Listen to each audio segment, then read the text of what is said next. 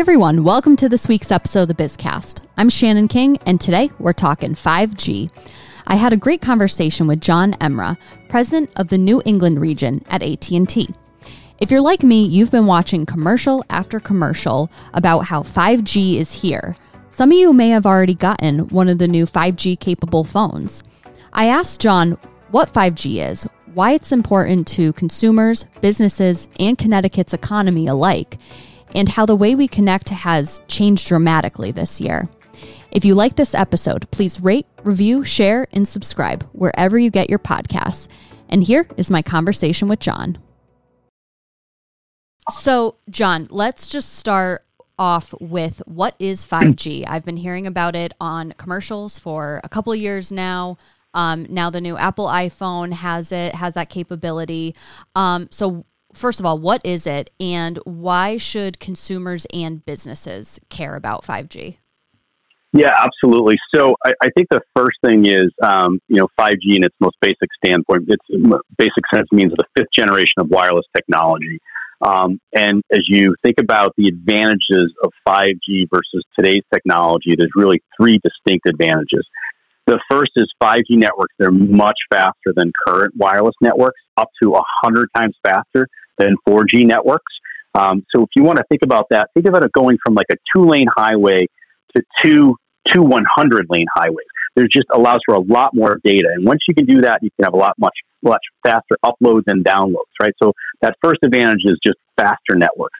The second one is the advantage of 5G is that this allows for the support of a lot more devices um, that are part of a, a, single node. And if you think about for four in, for a 4G network that we're sort of used to today, that generally allows for thousands of devices and sensors per square mile. Whereas in a 5G network, um, that can allow for millions of sensors uh, within that same mile. So these these 5G networks just support the ability of you know a really hyper connected world where you can have data and sensors all over the place. And the third real advantage is it's a it's a much more responsive network, about five times more responsive than 4G networks. And in the industry, we refer to that as latency, right? So if you can get less latency and have a more responsive network, you can do all kinds of cool things, right? Like autonomous vehicles, right? Where you, you can imagine, right? A, a self driving vehicle. Um, you can't have latency and lag in the network. And things like virtual reality, too. If you've ever worn a virtual reality headset, um, sometimes you can um, th- those networks when they get slow, they can they can literally make you somewhat seasick. Um, 5G allows for virtual reality without with the elimination of that kind of seasickness. And so once you can do that, and you can get these really hyper connected networks with really low na- latency um, and a lot of throughput, you can do all kinds of great things with it. Right? You can, um, you know, it, it, enables you really to pull together a lot of data and insights um, that you otherwise wouldn't be able to get. Um, so that's that's I think the the real difference as you think about when you hear 5G, equate it to those three things. You know, you know, faster, um, a lot more connections, and a lot more responsive. Okay, awesome. Thank you for putting it in layman's terms for us. Um, so, I mean, you sort of tapped into it, and uh, speed and connectivity and response time, those are things, I, especially with me, if I could just bring in a personal anecdote, those are things that have been incredibly important to me working from home over the past, you know, gosh, nine months or so, um, especially with even uh, doing this podcast. I've done most of this podcast from home um, and having uh, more accessibility to data, you know, on my phone or through um, Wi Fi and things like that. Um, that's really critical. And that's been critical for everyone that's been working remotely um, and uh, communicating more through Zoom, video calls, things like that. So, how is 5G going to change how we communicate? Um, I mean, it has the way we communicated already changed, and then 5G is just rolling out now to respond to that. I mean, what have we learned um, during so, the past nine months about connectivity? Yeah, so you know, it's interesting, Shannon. So I, I like to think about um, you know how 5G is going to change how we communicate by looking backwards first, and then I think I think it helps to inform sort of what the future looks like. So if you think about you know what we call 1G or first G mobile um, communications, that was the idea. That was those, those first 1G networks that allowed for like a mobile phone call, right? Um, and and how that changed how we operated. Right, we didn't have to go to a payphone if we remember what those things are like. Right, it allowed you to conduct business essentially from anywhere. Right, so that was what 1G did. Um, 2G allowed for kind of the next the, the next generation. That was at a most basic level allowed for text messaging. Right, so text messaging came with 2G.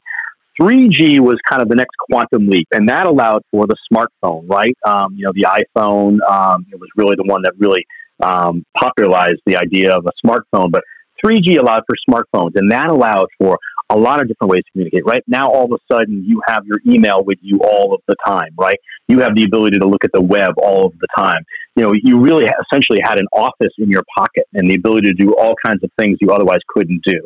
And then 4G as we think about 4G, 4G allowed for, as we think about sort of what it's really, how it was impactful, probably the most important thing it allowed for was video streaming, right? And you think about the fact that prior to 4G, you didn't really watch a lot of people, consumers didn't consume a lot of video necessarily on their phone, and now they do it all of the time, right? So now, all right, what does it mean for 5G?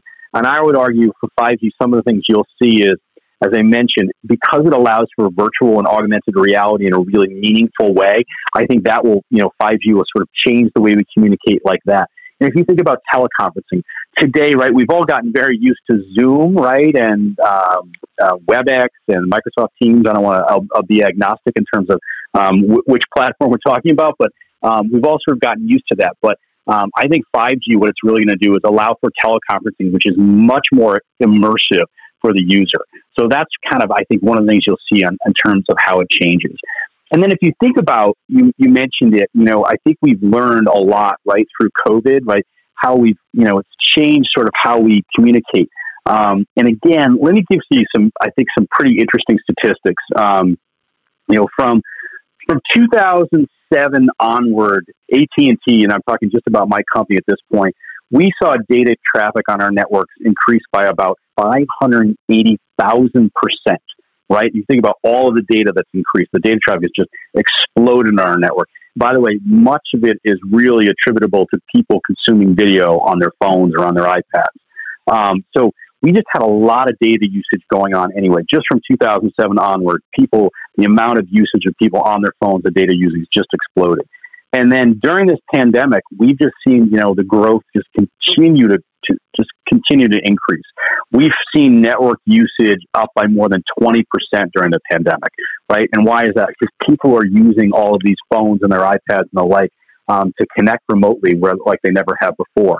Um, and I would suspect that, you know, what you'll see with 5G is it enables us to continue to sort of make leaps and bounds in terms of connectivity, um, helps, to, helps to sort of further that cause of being able to communicate. Um, but it's definitely, I think COVID has shown us, if anything, um, you know, this is a hyper connected world that demands that you always be connected, always be on.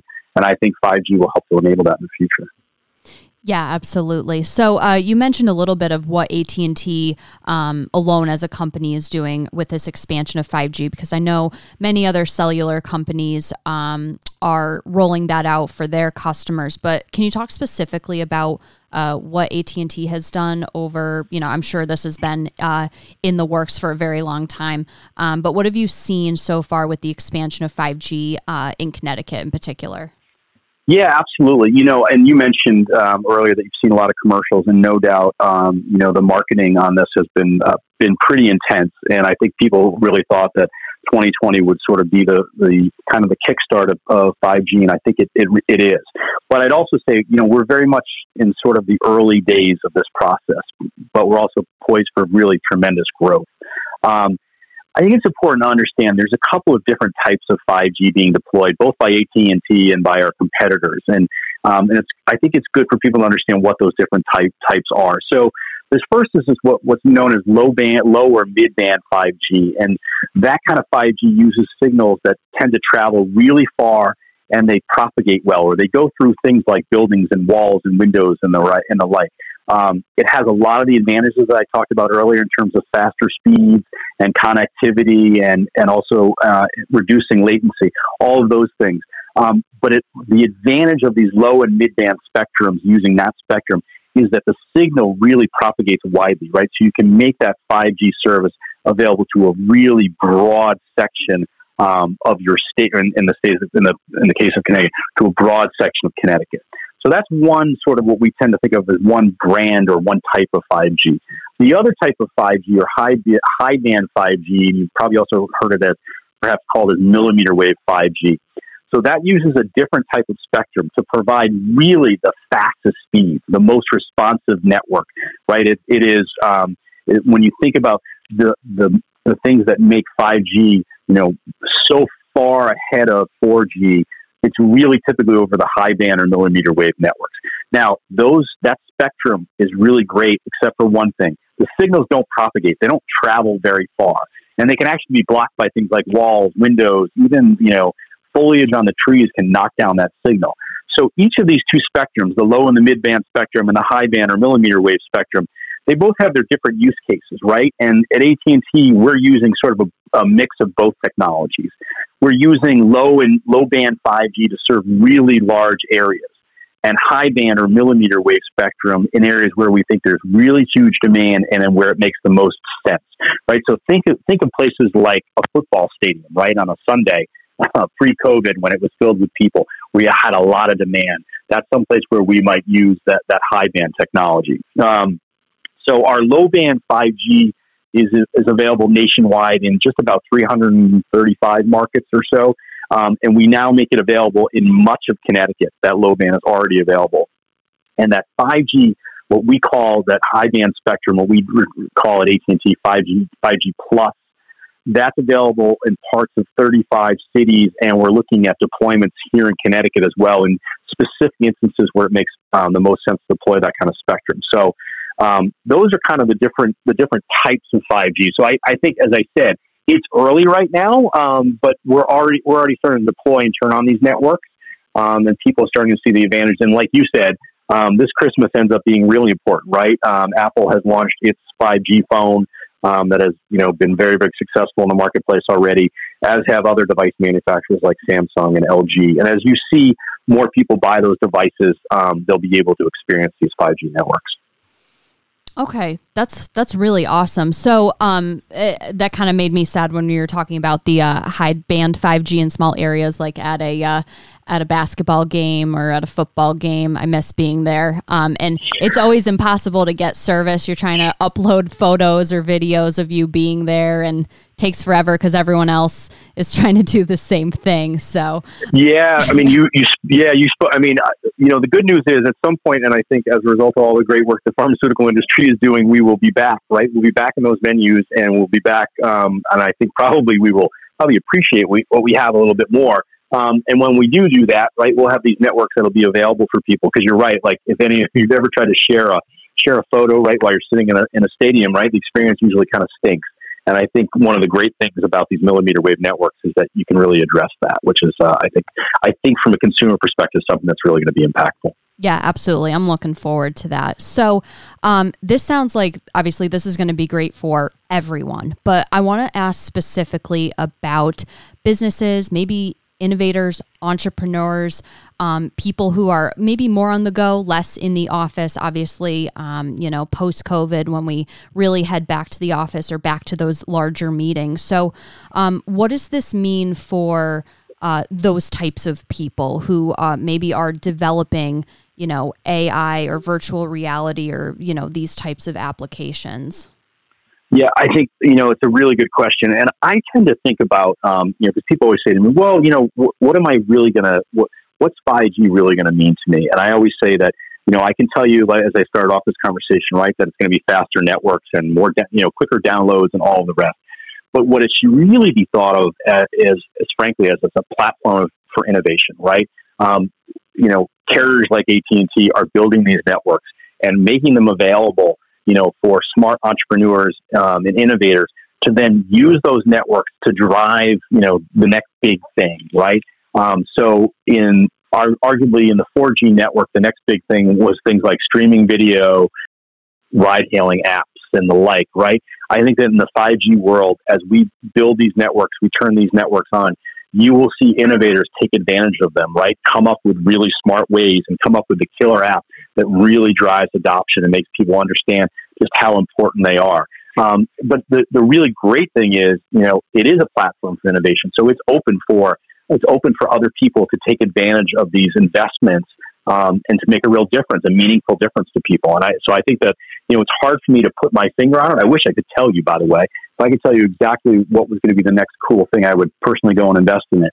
But I think what it really does is, is serve as that platform um, for innovation for somebody, for, for, you know, these really smart people to figure out how to really drive innovation um, and, and drive the economy as a result of it just from personal experience, um, I do not have a 5G phone yet. Um, I'm I'm waiting, um, but I do know a few people that have uh, jumped and got 5G uh, capable phones, and um, you know what they found is like it, you know it's a little it's still early, and you're talking about you know these networks are still being built, these connections are still being um, built, especially in Connecticut.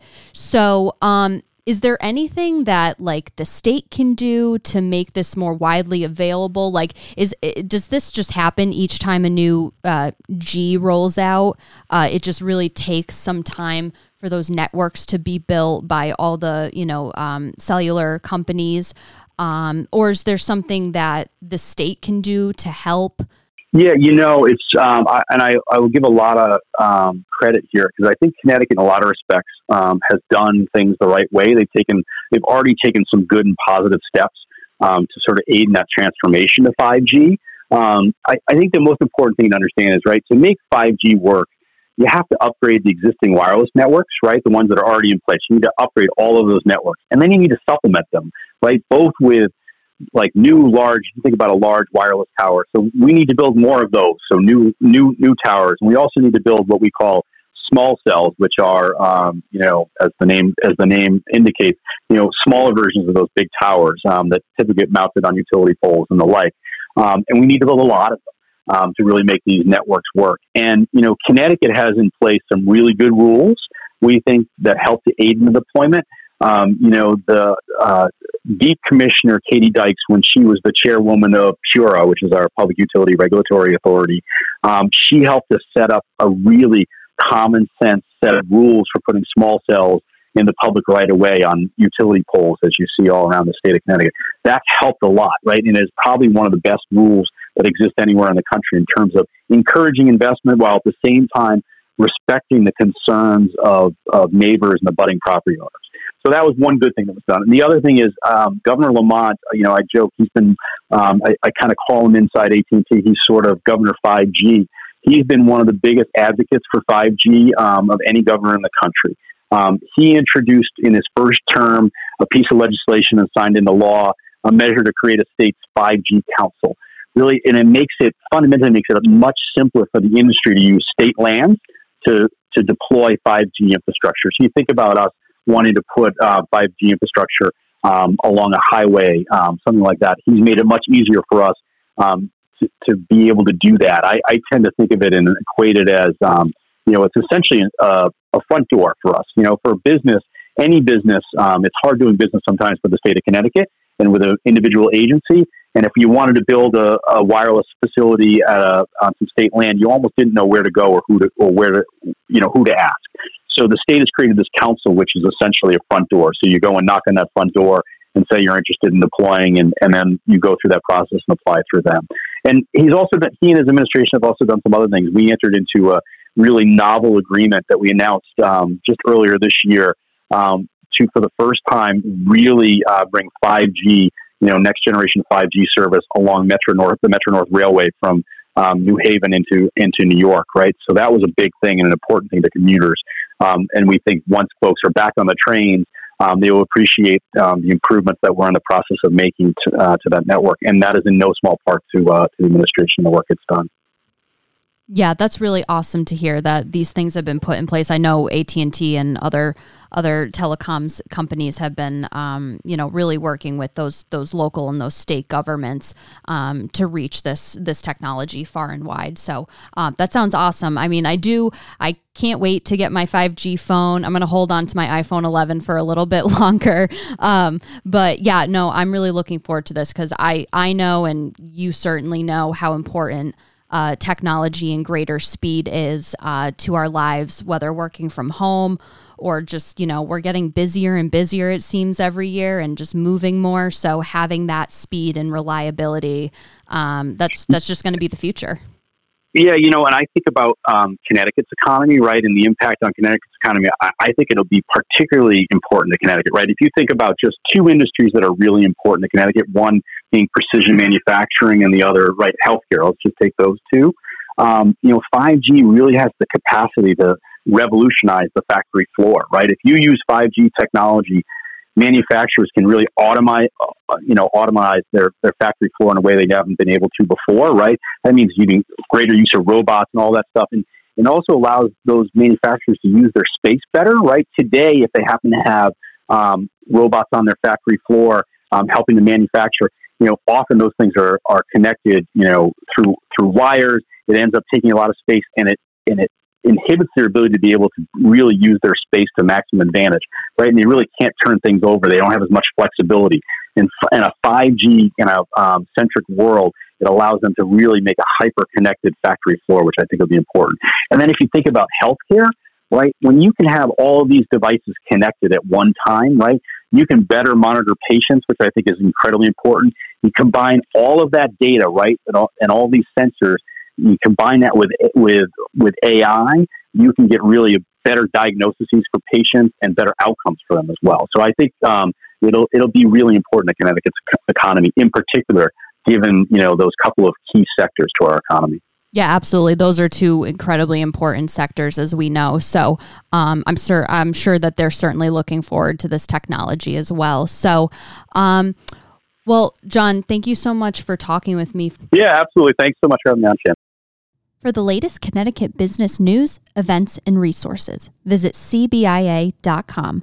Follow us on Twitter at CBIA News and on LinkedIn and Facebook. Call us anytime at 860 244 1900. Stay safe out there.